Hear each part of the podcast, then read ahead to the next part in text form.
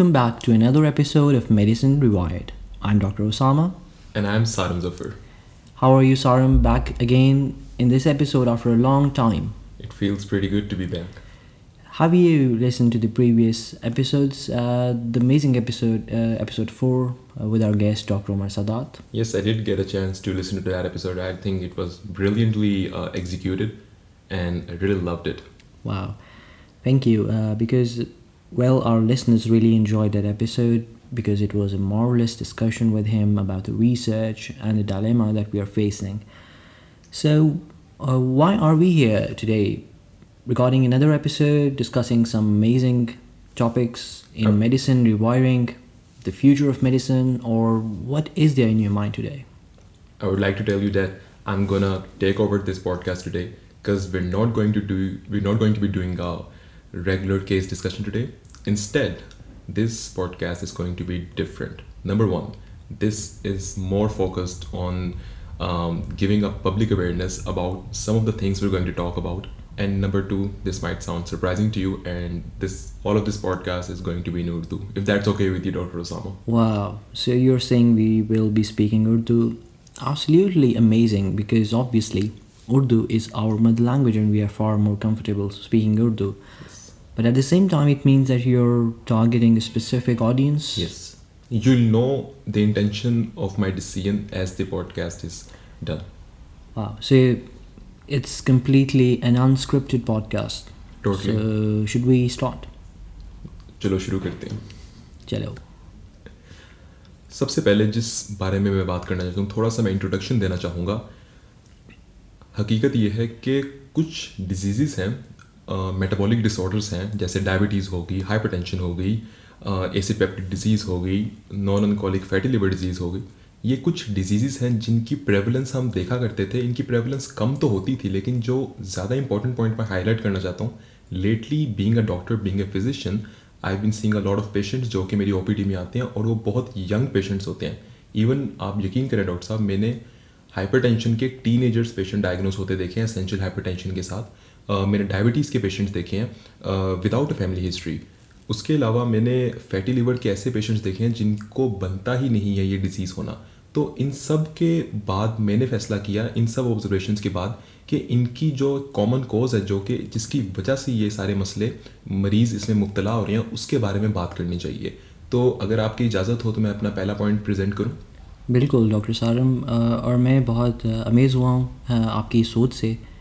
क्योंकि ये एक अलमिया है मैं समझता हूँ और ये एक ऐसी इंपॉर्टेंट चीज़ है जो हमें अपनी ऑडियंस तक पहुँचानी चाहिए living in Pakistan the audience we have और ये पॉइंट्स इतने इंपॉर्टेंट है हाईलाइट करना because the more we make them public जितना हम ऑडियंस को अपना अवेयर करते रहेंगे इन पॉइंट से इन डिज़ीज़ के बारे में उतनी बेहतर तरीके से ये लोग समझ सकते हैं कि वो उन्हें प्रॉब्लम क्या है।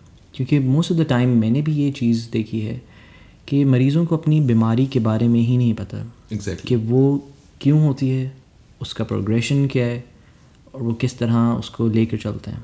तो बिल्कुल शुरू करें आप अपनी discussion well I would like to start off discussion by talking about food blogs that are becoming very common on social media and the even the old people the people are getting addicted to it होता ऐसे है कि एक इंसान जब अपने घर में बैठा होता है, एक अपने कमरे में जब अपना स्क्रॉलिंग करता है फ़ोन के ऊपर फेसबुक या इंस्टाग्राम या यूट्यूब पर, जहाँ भी वो स्क्रॉलिंग करता है he comes across a video which is a food blog basically a street food blog जिसके अंदर एक पर्टिकुलर किस्म के खाने को तैयार करने की इस तरह से तरीका बताया जा रहा होता है कि उसमें हर इंग्रेडिएंट की ज़्यादा दिखाई जा रही होती है।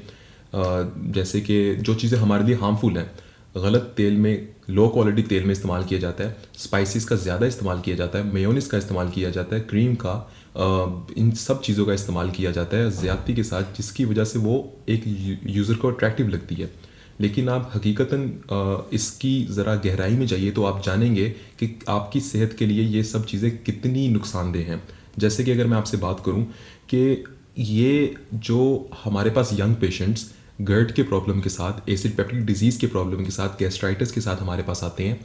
इन सब की जो कॉमन कॉज है, वो डाइटरी फैक्टर्स हैं, जिसके बारे में हम बात करते हैं। तो इसलिए मैं कहता हूँ कि जो फ़ूड ब्लॉगर्स ब्लॉग्स करते हैं, इनकी ज़िम्मेदारी है कि ये व्लॉग्स करने के साथ साथ अपनी ऑडियंस को इस बात की तरबियत भी दें, इस बात की नसीहत भी करें कि इन फूड्स का, इन सारी देसी फूड्स को रोज़ाना इस्तेमाल करने के नुकसान में आप कौन सी बीमारियों में मुबतला हो सकते हैं। इसके अलावा ये सारी अवेयरनेस इनका ज़िम्मेदारी है, लेकिन सॉरी टू से ये अवेयरनेस नहीं हमारी आवाम तक पहुँचाई जा रही। तो मुझे लगता है being doctors even we are young doctors लेकिन मुझे लगता है कि हमारी इस पॉइंट पे ज़िम्मेदारी है कि हम अपनी ऑडियंस को बताएँ कि इन सब चीज़ों के लॉन्ग टर्म इफ़ेक्ट्स कितने ज़्यादा हार्मफुल हैं। तो आप इसमें कुछ ऐड करना चाहेंगे?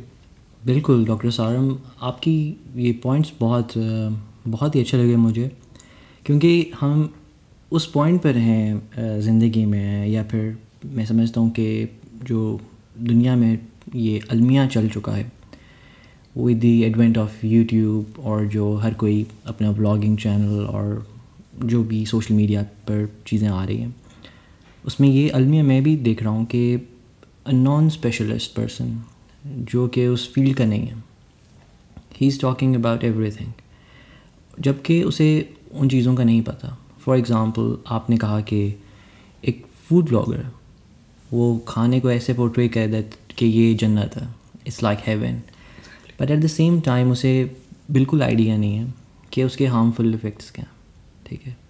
वो क्या प्रॉब्लम्स करवा सकते हैं? तो ऑब्वियसली मैं ये कहूँगा कि हम उस डे एंड एज पर हैं जब नॉन स्पेशलिस्ट नॉर्मल इंडिविजुअल्स ने पूरी तरह टेक ओवर कर लिया है I think over the social media जहाँ हमें लोगों की ज़रूरत है who are specialist in the field एक न्यूट्रिशनिस्ट हो एक डॉक्टर hmm. हो एक इंजीनियर हो एक फ़ूड जो उसको मुझे पता नहीं कि न्यूट्रिशनिस्ट कह सकते हैं या food expert exactly food experts हों जो एक स्पेसिफिक वे में चीज़ों के बारे में बात कर रहे हैं। लेकिन ये अलमिया आ चुका है कि they are random normal individuals मैं किसी के अगेंस्ट नहीं हूँ। बिल्कुल। लेकिन ये डायलेमा बता रहा हूँ कि random people have taken over this social media जहाँ they can portray things the way they want और जिसका बिल्कुल एक नेगेटिव इम्पैक्ट हमारे पॉपुलेशन uh, पर आ रहा है। बिल्कुल डॉक्टर साहब I agree with you one hundred percent doctor साहब एक मैं पॉइंट हाईलाइट करना चाहूँगा यहाँ पे। ऐसा है कि एक just for an example I would like to tell you that कि आप देखिए सोशल मीडिया पे दो किस्म की वीडियोस कंपेयर किए एक डॉक्टर ने या एक फिजिशियन ने या फिर एक आम इंसान ने एक वीडियो बनाई है जिसमें वो आपकी food habits healthy food habits को एम्फोसाइज कर रहा है। आपको अच्छे खाने के बारे में बता रहा है, आपको अच्छी रूटीन के बारे में बता रहा है, आपको नेचुरल गज़ाओं के फ़वाद बता रहा है।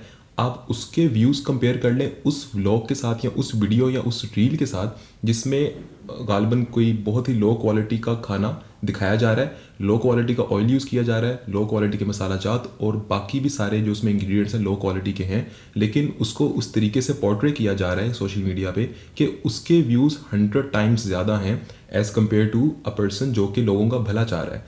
तो हमारी सोसाइटी को जो डैमेजिंग पॉइंट दिया है, वो इन्फ्लुएंसर्स जो हैं, जो कि इस चीज़ को एम्फोसाइज करें, उनको ये समझने की ज़रूरत है। दूसरी बात जो मैं हाईलाइट करना चाहता हूँ कि excess of everything is bad ये तो हम हमेशा से जानते रहे हैं। अब इन चीज़ों की एक्सेस जब इस्तेमाल की जाती है और इनमें बीमारी में मुबतला होने के चांसेस ज़्यादा होते हैं तो आप यकीन करें, मैं एविडेंस बेस आपसे बात कर रहा हूँ कि ये जो फ़ूड ब्लॉगर्स होते हैं, ये आपके सामने एक दो बाइट्स ले लेते हैं उस प्रोडक्ट की, लेकिन हकीकता ये कभी नहीं खा सकते। मेरा एक फ्रेंड है, उसने अपना यूट्यूब चैनल शुरू किया था। पंद्रह दिन के अंदर डॉक्टर साहब, आप यकीन करें पंद्रह दिन उसने व्लॉग्स किए थे इसमें से शायद सात या आठ व्लॉग्स उसके होंगे, उसको हॉस्पिटल एडमिट होना पड़ा था। उसके पेट में सवियर गैस्ट्रिक अल्सर्स बन गए थे। वो सवियर ए का पेशेंट बन गया था। उसको ओमेप्राजोल की इन्फ्यूजन्स लगी थी। काफ़ी ज़्यादा वो उसकी हालत ख़राब हो गई थी।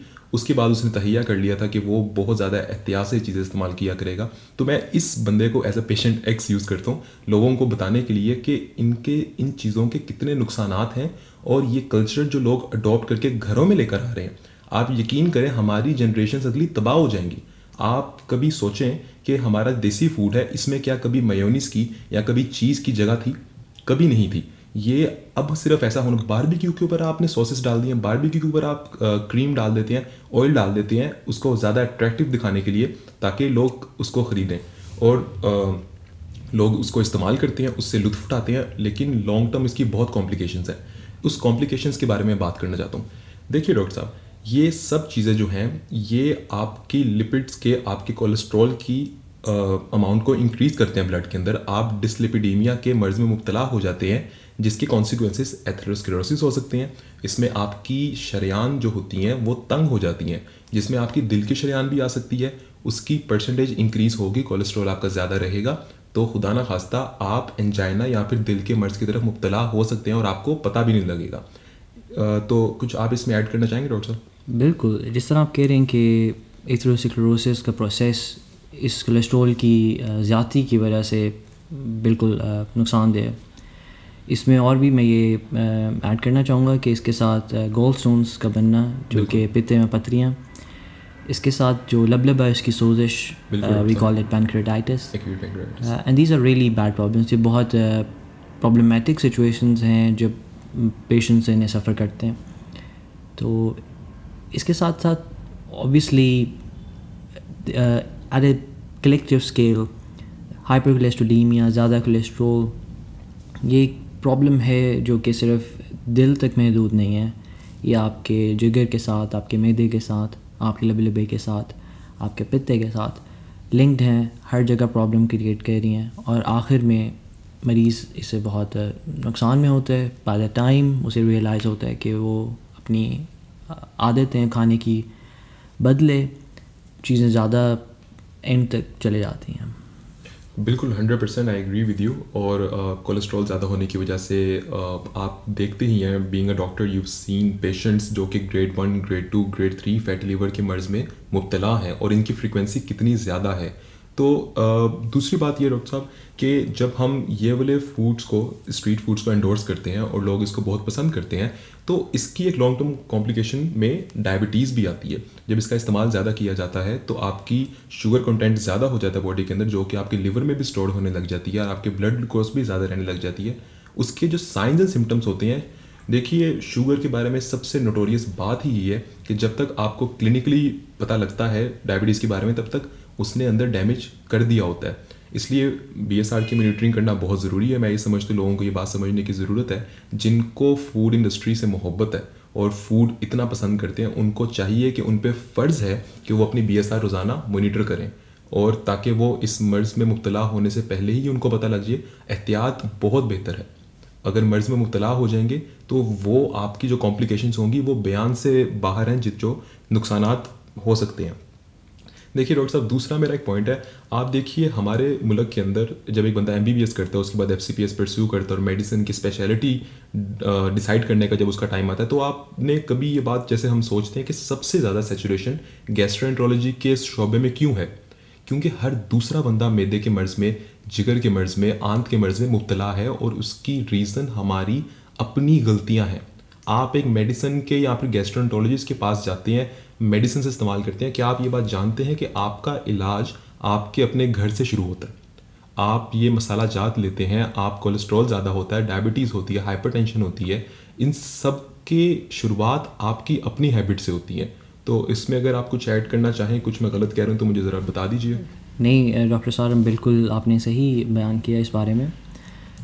एक गैस्ट्रोइंट्रोलॉजिस्ट आपको ट्रीट कर देगा या आपको ट्रीटमेंट के लिए एड कर सकता है। I would say not treat a problem but adding in treating that problem क्योंकि आ जाकर तो problem starts at the home हमारे घर से शुरू होती है। बिल्कुल। इससे मुझे एक फ्रेज़ याद आता है we are what we eat हम वही हैं जो हम खाते हैं। इट्स अ रिफ्लेक्शन ये बिल्कुल एक अक्स है हमारा। जो हम खाना खाएँगे हम उस तरह के ही बनेंगे। बेशक। और नेक्स्ट एक पॉइंट और मैं इसमें ऐड करूँगा। बहुत सी बैड हैबिट्स के साथ क्या आप स्मोकिंग के बारे में भी बताएँगे? The way it also adds on in सब बीमारियों के साथ। That is an amazing question and I would like to thank you for asking that question अब देखिए स्मोकिंग से जब मैं लोगों को रोकता हूँ मैं कहता हूँ स्मोकिंग कम कर दें या स्मोकिंग बंद कर दें तो वो मुझे हमेशा जो एग्ज़ाम्पल देते हैं, वो मुझे कहते हैं कि फ़ला बंदा उनका जानने वाला था, उसने पचास साल सिगरेट पी है, लेकिन वो फिर भी इतनी लंबे अरसे तक ज़िंदा रह गया। तो मैं उनको समझाता हूँ कि क्या कभी आपने उस बंदे के पास जाके पूछा है कि क्या वो स्मोकिंग की वजह से किन किन मसलों में मुबतला था, जिनमें गर्ड का मसला कॉन्स्टिपेशन का मसला एक्सेसिव स्प्यूटम की वजह से गले में बलगम रहने का मसला, खांसी रहना एनजाइटी डिप्रेशन और भी इतने सिगरेट से मुबतला मर्ज होते हैं। जो इसमें क्रॉनिक की बात की जाए तो हाइपरटेंशन हाइपरटेंशन एक कॉन्सिक्वेंस है इंक्रीज स्मोकिंग का, जो कि लीड कर सकता है आपके दिल के मसलों को। उसके अलावा आपका गैस्ट्रिक अपसेट इतना कॉमन है सिगरेट स्मोकिंग की वजह से, और जब आप इसको ऐड कर देते हैं चाय के साथ, जब आप चाय की ज़्यादा करेंगे और सिगरेट की ज़्यादा करेंगे, जो कि एक बड़ा डेडली कॉम्बो है, और लोग बड़ा पसंद करते हैं इसको। लोग एक ढाबों में चले जाते हैं, ढाबों में जाकर चाय ऑर्डर करते हैं और पूरी पूरी रात बैठक लगी होती है।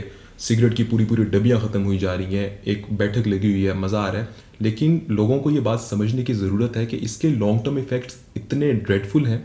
इसमें हाइपरटेंशन डायबिटीज़ दिल के मसले डिसलिपिडीमिया इतनी जानलेवा हो सकती है कि लोग कभी रियलाइज़ नहीं करते before it is too late smoking बिल्कुल आपने इसमें सही चीज़ें बताई हैं।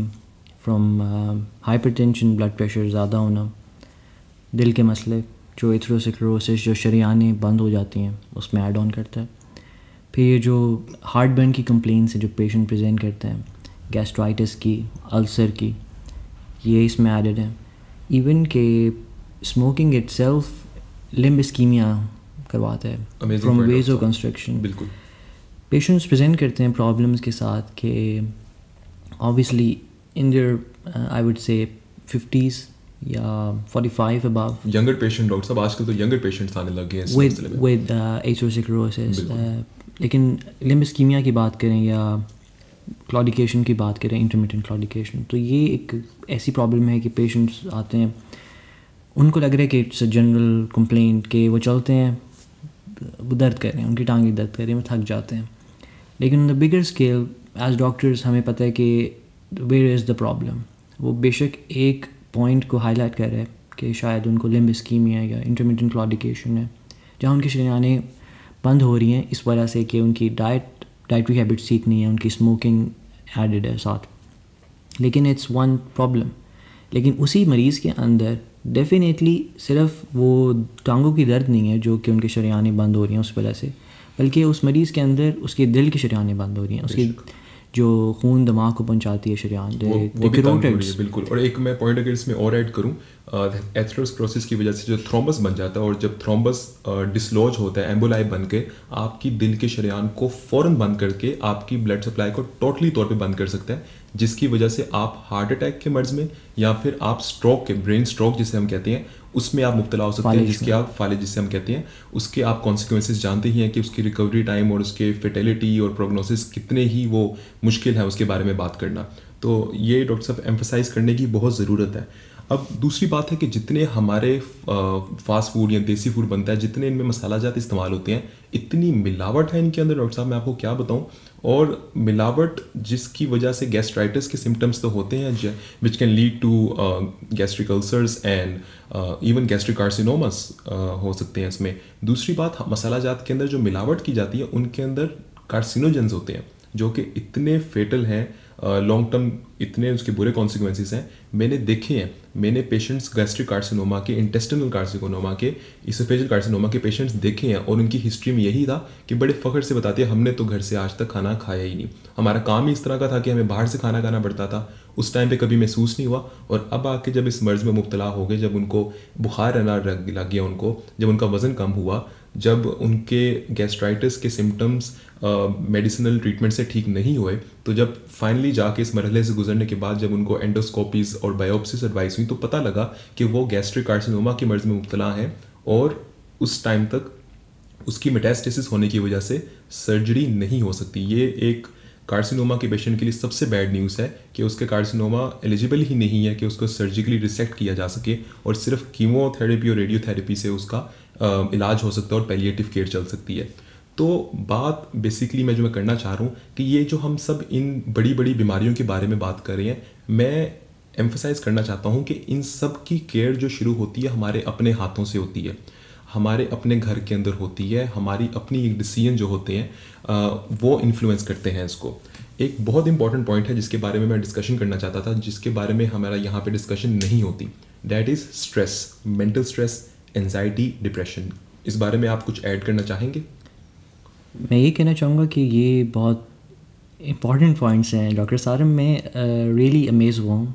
आपके इस थॉट प्रोवोकिंग एपिसोड पर बात करने से कि एट टाइम्स ये चीज़ें इतनी इनसिग्निफिकेंट लगती हैं, क्योंकि लोग इनके बारे में बात नहीं करते। लेकिन जिस वे में आप इन्हें हाईलाइट कर रहे हैं एंड द इम्पोर्टेंस और द डायलेमा जो इस वक्त है, जो अलमिया है और कितनी ज़रूरत है कि इन बारे में बात की जाए। मैं इस पर रियली आपको अप्रिशिएट करूँगा। और इस बारे में आप बता सकते हैं जो सोच आप प्रेजेंट करना चाहते हैं अबाउट डिप्रेशन एंड एंगजाइटी देखिए जी I would like to start off by saying कि स्ट्रेस एंजाइटी जो कि आपको डिप्रेशन के मर्ज में मुबतला कर सकता है, हमारे यहाँ पे सबसे बड़ा मसला ही है, जैसे ही आप इस बारे में किसी से बात करना शुरू करते हैं, आप सपोर्ट तो भूल जाए, आपका मज़ाक उड़ाया जाता है। आपके अपने सिबलिंग्स आपके इवन पेरेंट्स आपके रिश्तेदार, आपके बहुत करीबी लोग आपकी बात सुनने के बजाय आपका मज़ाक उड़ाते हैं कि ऐसी तो बीमारी एग्जिस्ट ही नहीं करती। आप सिर्फ़ इस कैफियत के बारे में सोचें कि आप अपना मर्ज़ किसी को बताते हैं और वो आपको सपोर्ट करने के बजाय, आपको तसल्ली देने के बजाय आपका मज़ाक उड़ाता है। तो क्या आप कभी अपने स्ट्रेस के बारे में किसी से बात करेंगे? इसकी वजह से लोग क्या करते हैं, लोग ओवर थिंकिंग कर करके वो स्ट्रेस लेकर हाइपरटेंशन के मर्ज में मुबतला हो जाते हैं। डायबिटीज़ रहती है उनको और आपकी एचसीएल की आपके मतलब तेजाबियत ज़्यादा रहने की वजह से आपके एबडोमिनल सिम्टम्स इतने मसला करते हैं कि आपकी क्वालिटी ऑफ़ लाइफ बहुत गिर जाती है। Depression is a very serious thing and I think it needs to be talked about more than I can say और more than anyone can emphasize generally in our locality because people don't take it seriously doctor सारम एक चीज़ uh, मैं आपसे पूछना चाहूँगा क्योंकि आपने इतनी important बात की है अबाउट डिप्रेशन और जो इतनी कॉमन है हमारी सोसाइटी में, क्योंकि बहुत से चीज़ें हैं जो जो सच बात करें तो ऐड करती हैं to the patients depressive phase चाहे वो एक इकोनॉमिक स्टेटस हो, जो पॉलिटिकल क्राइसिस पाकिस्तान में इस वक्त चल रहा है। वी आर बर्डन हम बहुत से चीज़ों की हमारी हमें परेशानी रहती है अबाउट द इकॉनमी और जो सारा स्ट्रेस है मुल्क के अंदर सिक्योरिटी है, चीज़ें महँगी हो रही हैं। Obviously these these are the things लेकिन जब आपके पास एक पेशेंट आता है, मेरा क्वेश्चन ये था कि जब आपके पास एक पेशेंट आता है हाँ वो कौन सा क्वेश्चन है that you ask that patient that lose in to you lose you in towards diagnosis of depression देखिए, मैं इस बारे में अगर बात करूँ तो कुछ इलामत हैं जो कि कॉमनली डिप्रेशन के पेशेंट्स में पाई जाती हैं। एक पेशेंट जब आपके पास आके बात करेगा, वो सोशल आइसोलेशन को बहुत पसंद करेगा। वो कहेगा कि आहिस्ता आहिस्ता जो कि मेरी हॉबीज़ भी थी, उसके अंदर भी मेरा इंटरेस्ट ख़त्म हो रहा है। वो आहिस्ता आहिस्ता अपने फ्रेंड से कट ऑफ़ कर देगा सोशल मीडिया पे अपना प्रेजेंस बिल्कुल ख़त्म कर देगा। उसकी जो बॉडी लैंग्वेज है, वो भी बहुत डिफरेंट हो जाएगी और वो अपने आप को जनरली फटीग्ड फील करेगा। और उसको लगेगा something is always wrong with him generally वो जो चीज़ें खुशी दिया करती थी उसको, वो चीज़ें उसको खुशी मजीद नहीं दिया करती। ये सारे साइंस एंड सिम्टम्स जिनकी मैं बात करूँ ये एक डिप्रेशन के पेशेंट में पाए जाते हैं और मेरे ख्याल से इनको बहुत सीरियस लिया जाए और एक पेशेंट को बताया जाए कि उसको एक बीमारी है, लेकिन काबिल इलाज है। ना कि उसका मज़ाक उड़ाया जाए और उसे कहा करे कि अपना सिर्फ़ ध्यान बटाएँ और आप इस मर्ज से बाहर निकल आएँगे।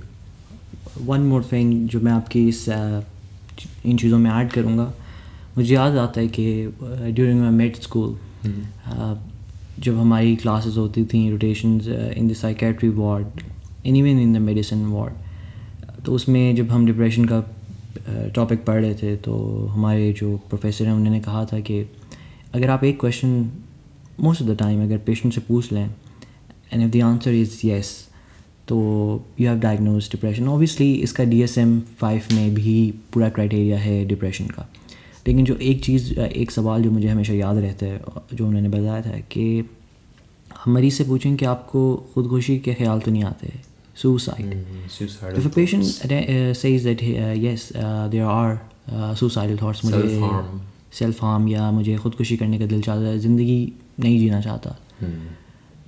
द मोमेंट पेशेंट ये कहता है यू हैव डायग्नोज डिप्रेशन तो ये एक इतनी इंपॉर्टेंट चीज़ थी जो उन्होंने बताई उस वक्त it's a simple question but it leads you to ways diagnosis तो इसमें और क्या आप ऐड करेंगे जो एंजाइटी का एस्पेक्ट भी होता है? बिल्कुल, ये ये सब ये सब चीज़ें जो हम अगर इस डिस्कशन को समअप करना चाहें तो ये जिन सब चीज़ों की हमने बात की है, ये सब चीज़ें डिज़ीज़ की शुरुआत है और उनकी तरफ़ लीड करती हैं और मल्टीपल डिज़ीज़ की तरफ़ लीड करती हैं, जो कि आपके साथ फॉर लाइफ रहती हैं। अगर आप चाहते हैं कि उन बीमारियों को, जैसे डायबिटीज़ और हाइपरटेंशन और दिल की बीमारी और मैदे के मसले, जिनका इलाज जनरली देखा जाए तो ज़िंदगी के साथ साथ चलता है और लोगों को क्वालिटी ऑफ़ लाइफ क्योंकि उनकी बड़ी मुश्किल हो जाती है तो उनको दवाइयों से निजात की वो बात करते हैं। डॉक्टर साहब, हमें बस शुगर का इलाज कर दें, लेकिन दवाई कोई ना खानी पड़े।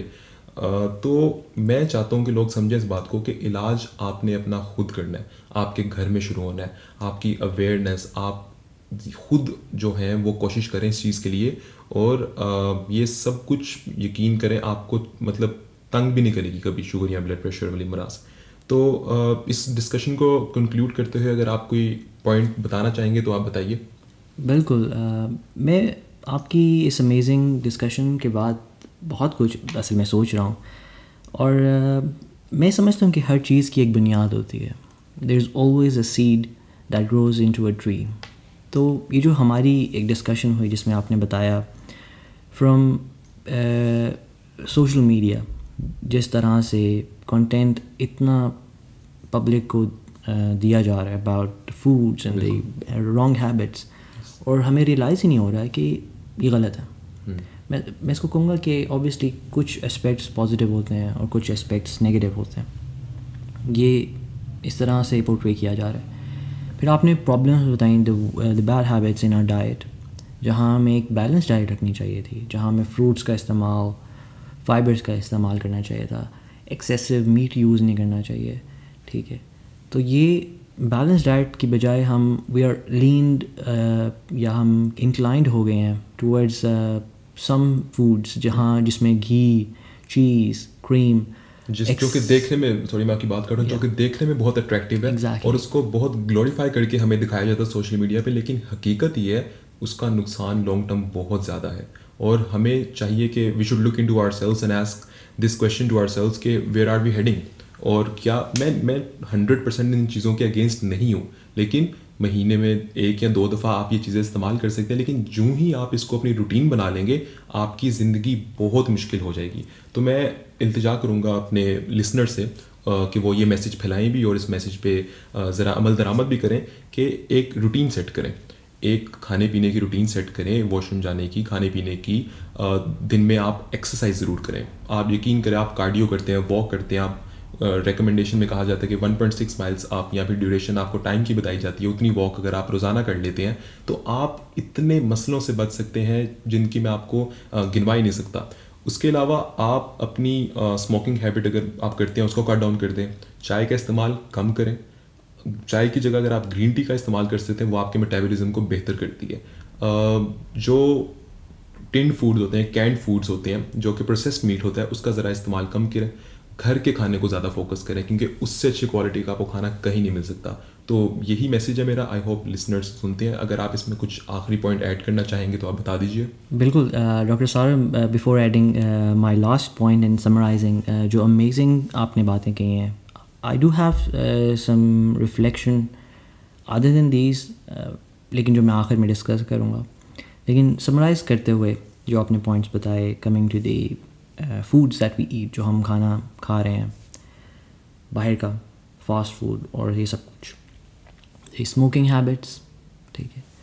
Then the habits of tea excessive use of tea जो हम चाय बेतहाशा पीते हैं कि जैसे कुछ नहीं करेगी। बिल्कुल।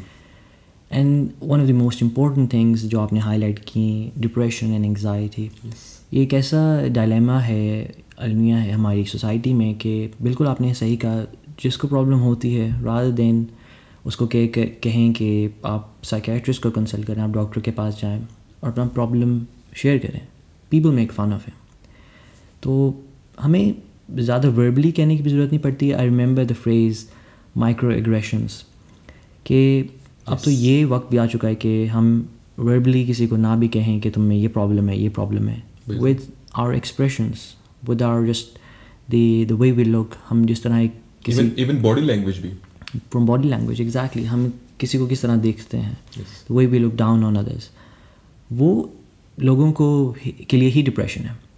क्योंकि वो हमारे एक्सप्रेशंस हमारे एटीट्यूड्स कुछ ना कह कर भी we say lot of things लेकिन डॉक्टर साहब जब, जैसे आप बात कर रहे थे and I was thinking the reason behind all of this discussion जिस तरह एक सीड है, वो एक प्लांट बनता है and becomes a bigger tree and मैं इस बात पर करना चाहूँगा अपने इस एपिसोड को कि what are the things that has brought us here as doctors हम डिस्कस कर रहे हैं कि दिस इज़ द प्रॉब्लम और these are the problem and there is a progression from A till G ये डिज़ीज़ हैं, अपनी पब्लिक के लिए अवेयरनेस है। फिर आपने कहा कि हैबिट्स के लोग लेट नाइट चले आते हैं ढाबों पर और they are drinking excessive tea smoking लेकिन मेरा क्वेश्चन आपसे ये है कि हम किस वक्त में हैं when we are facing all of these things वजह क्या है कि as a nation I wouldn't say as a nation but as a country population or in this day and age हमें क्या चीज़ ये यहाँ लेकर आई है is it the economic stress is it the social stress is it our habits या फिर एज ए जनरेशन जो हम आगे आ रहे हैं what are your thoughts on this बड़ा अच्छा आपने और बड़ा आपने एक डीप किस्म का सवाल पूछा है। मेरे ख्याल से सेल्फ रियलाइजेशन जो होती है उसके बारे में हमें कभी बताया ही नहीं गया कि कितनी इंपॉर्टेंट है कि जो जो आपकी हैबिट्स जो जो आपका लाइफस्टाइल होता है वो आपका ब्रॉटअप को रिफ्लेक्ट करता है। हमारे आ, मेरी तो एडवाइस ये कि बड़ों की ज़िम्मेदारी है कि वो बच्चों को ये बात समझाएँ कि ये चीज़ें जो आप देखते हैं सोशल मीडिया पे देखते हैं अपने अराउंड देखते हैं लोगों की बातें सुनते हैं उस पर यकीन नहीं करना आपने।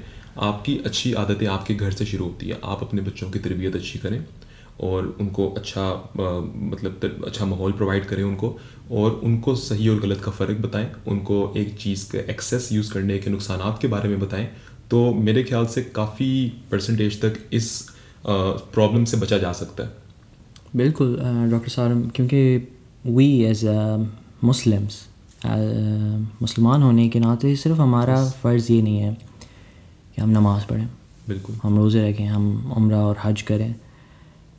हम किस तरह अपनी ज़िंदगी गुजार रहे हैं? क्या हम अपने प्रॉफिट मोहम्मद सल्लल्लाहु अलैहि वसल्लम की लाइफस्टाइल के मुताबिक बैलेंस्ड ज़िंदगी गुजार रहे हैं? As said in the Quran is well सुल बकरा की आए कि and we have and you are made a balanced Umma right तो क्या हम एक बैलेंस्ड उम्मा हैं या बैलेंस नेशन है in every aspect from our eating habits to our social habits जिस तरह हम लोगों से डील करते हैं। तो क्योंकि ये इतनी डेप्थ uh, में डिस्कशन है जो पॉइंट्स आपने हाईलाइट किए एज ये अपेयर करते हैं कि ये शायद बहुत सुपरफिशल है। हम अपनी ऑडियंस को बता सकते हैं कि these are the problems these are the way you can deal with them लेकिन मैं ये समझता हूँ कि अगर वी एज इंडिविजुअल्स हम इसको नहीं बदलेंगे तो we are lacking a next generation I would say कि अगली जनरेशन तो would be empty in every aspect बेशक तो इसी के साथ मुझे लगता है हम अपनी डिस्कशन कंक्लूड करते हैं and I think we'll be back with another episode very soon Dr. Sama? Of course, we will be having. And I hope you invite me too. of course, uh, you're always invited, Dr. Salim. Uh, क्योंकि हमारे next episodes में amazing guest आएँगे और amazing discussions होंगी उम्मीद है आप सब ये लोग इम्प्लीमेंट करेंगे और शेयर कर सकते हैं ये था मेडिसिन रिवायर के साथ एक और एपिसोड रिवायर के मतलब हम आपको बेहतर तरीके से बता सकते हैं what we think what are the trends and what are the right ways to live to take health care as the most important thing in your life. So we are here to rewire medicine, rewire the way we live. Or Saram, any last words? With this, Dr. Osama and Dr. Saram are signing off, but we'll be back with another episode and an amazing case discussion soon. And I'm looking forward to that. Thank you, Dr. Saram. So this is a wrap to Medicine Rewired. Thank you, everyone. Thank you.